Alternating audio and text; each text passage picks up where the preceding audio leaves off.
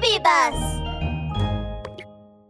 七夕物語織姫と彦星。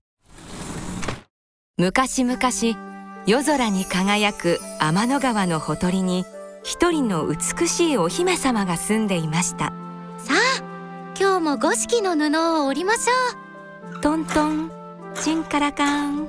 トントンチンカラカン。お姫様は天の神様の娘で旗織りがとてもうまいことから織姫と呼ばれていました。織姫や今日も頑張っておるの。私旗織りが大好きなのです。毎日織ってもちっとも飽きませんわ。織姫は夢中になって旗を織ります。やがて夜空の星々に住んでいる仙女たちから次から次へと織物を頼まれるようになりました織姫様は織れば織るほどお上手になりますね。私にも五色の布を織ってくださいな。ええ喜んで。織姫は寝る間も惜しんで旗を織りました。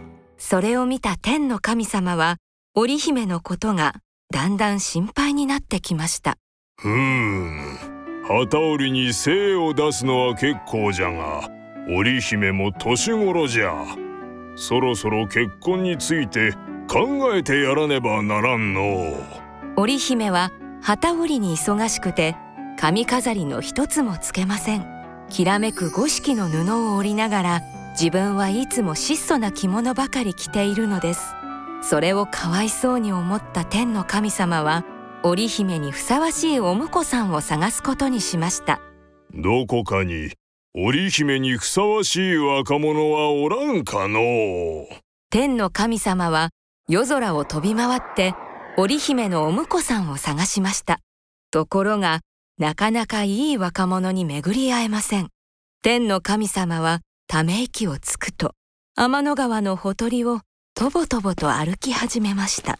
夜空の端から端まで飛び回ったせいで喉がカラカラじゃどこかに水はないかの天の神様が辺りを見回した時です。向こうから牛飼いの若者がやってきました。おじいさんどうしたのですか？すまんが水を一杯もらえんかのええどうぞ。僕はこれから牛たちに星屑を食べさせますからゆっくり休んでいてください。若者は天の神様に竹筒でできた水筒を渡すと懸命に働き始めました。それを見た天の神様はこの若者なら織姫にふさわしいと考えました。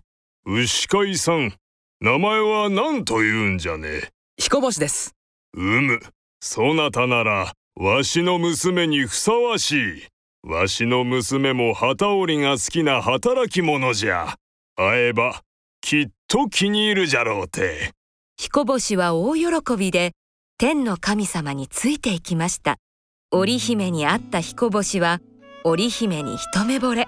織姫も彦星のことがたちまち大好きになってしまいました。彦星さん明日も来てくださいね。もちろんです。明日も必ず会いに来ます。こうして織姫と彦星は仲のいい恋人同士になりましたところが困ったことが起こりました。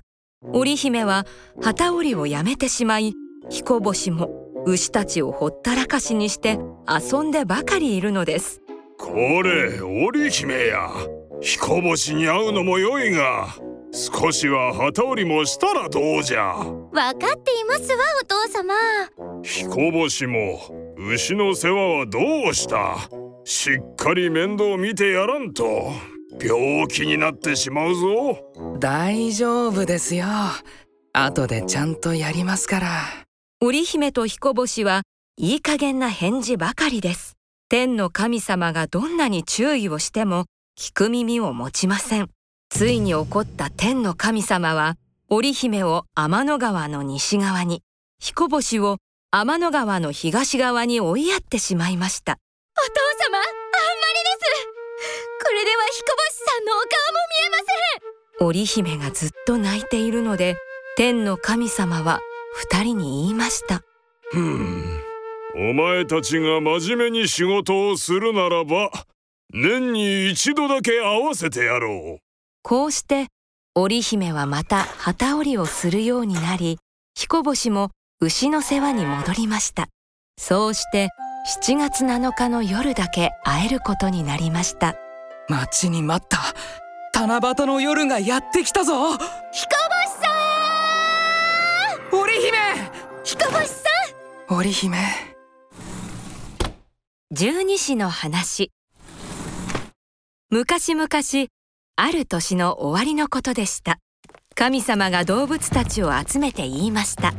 1月1日の朝あの山のてっぺんを目指してお前たちで競争をしなさい。1着のものから12着のものまでを1年交代で動物の大将にしてやろう。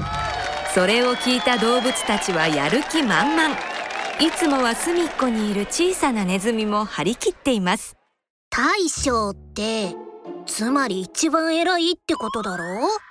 これはぜひとも一着を目指さなきゃ。でも競争か。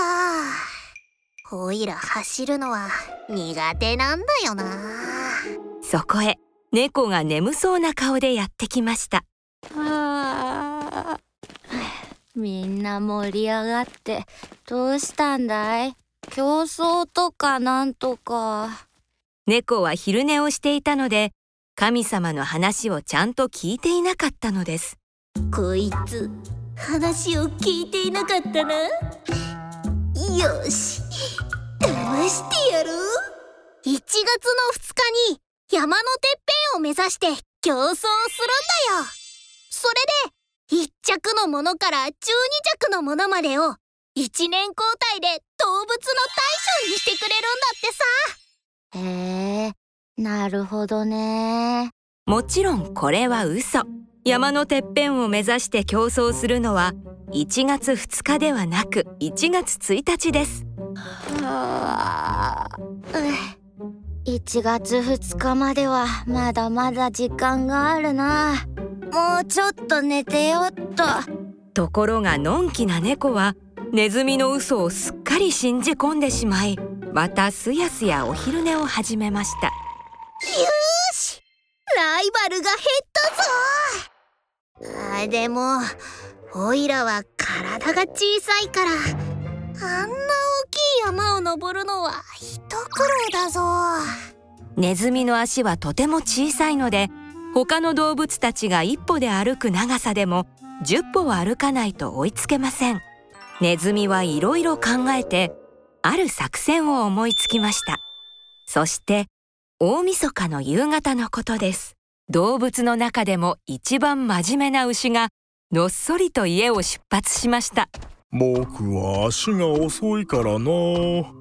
みんなより早く出発しないと。牛が歩き出すとネズミはこっそりその背中に飛び乗りました。ネズミを背に乗せた牛はゆっくりゆっくり歩いていき1月1日の朝には山のてっぺんまであと一歩というところまでやってきました。その時ネズミがぴょんと牛の背中から飛び降ります。そのまま牛を追い越して一着でゴールしてしまいました。神様オイラが一着です。よし。今年の動物の大賞はお前にしよう。そして2着はああ牛だな。朝日が昇りきる頃続々と動物たちが山のてっぺんにやってきます。こんな山道楽勝だな。トラさん早いです。3着は力強くて足が速いトラ。4着はぴょんぴょん跳ねてやってきたウサギでした。竜の旦那待ってくださいよ。あああ遅いぞエビその次の竜は悠々と空を飛んでやってきます。蛇は長い体をニョロニョロとくねらせながら這ってきました。やっと頂上だね。お先にどうぞ。いえいえ。そちらこそ。馬と羊は仲良く歩いてやってきました。おいらが先だ。俺が先だね。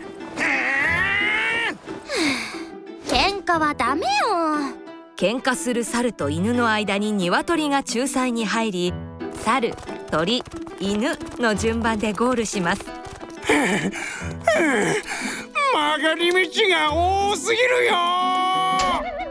最後はまっすぐまっすぐ走ってきたイノシシです。1着から12着になった動物たちは1年交代で動物の大将をすることになりそれが十二支と呼ばれるようになったのですそして猫はといえば1月2日の朝にのんびりとやってきました。やあ神様。僕が一着ですね。何を言っているんだ。動物の大将を決める競争は昨日だったぞ。競争は1月2日だって。そこでようやく猫はネズミに嘘をつかれたことに気づきましたネズミめよくも僕を騙したなこうして猫とネズミは大喧嘩。猫はネズミを追いかけ始めます。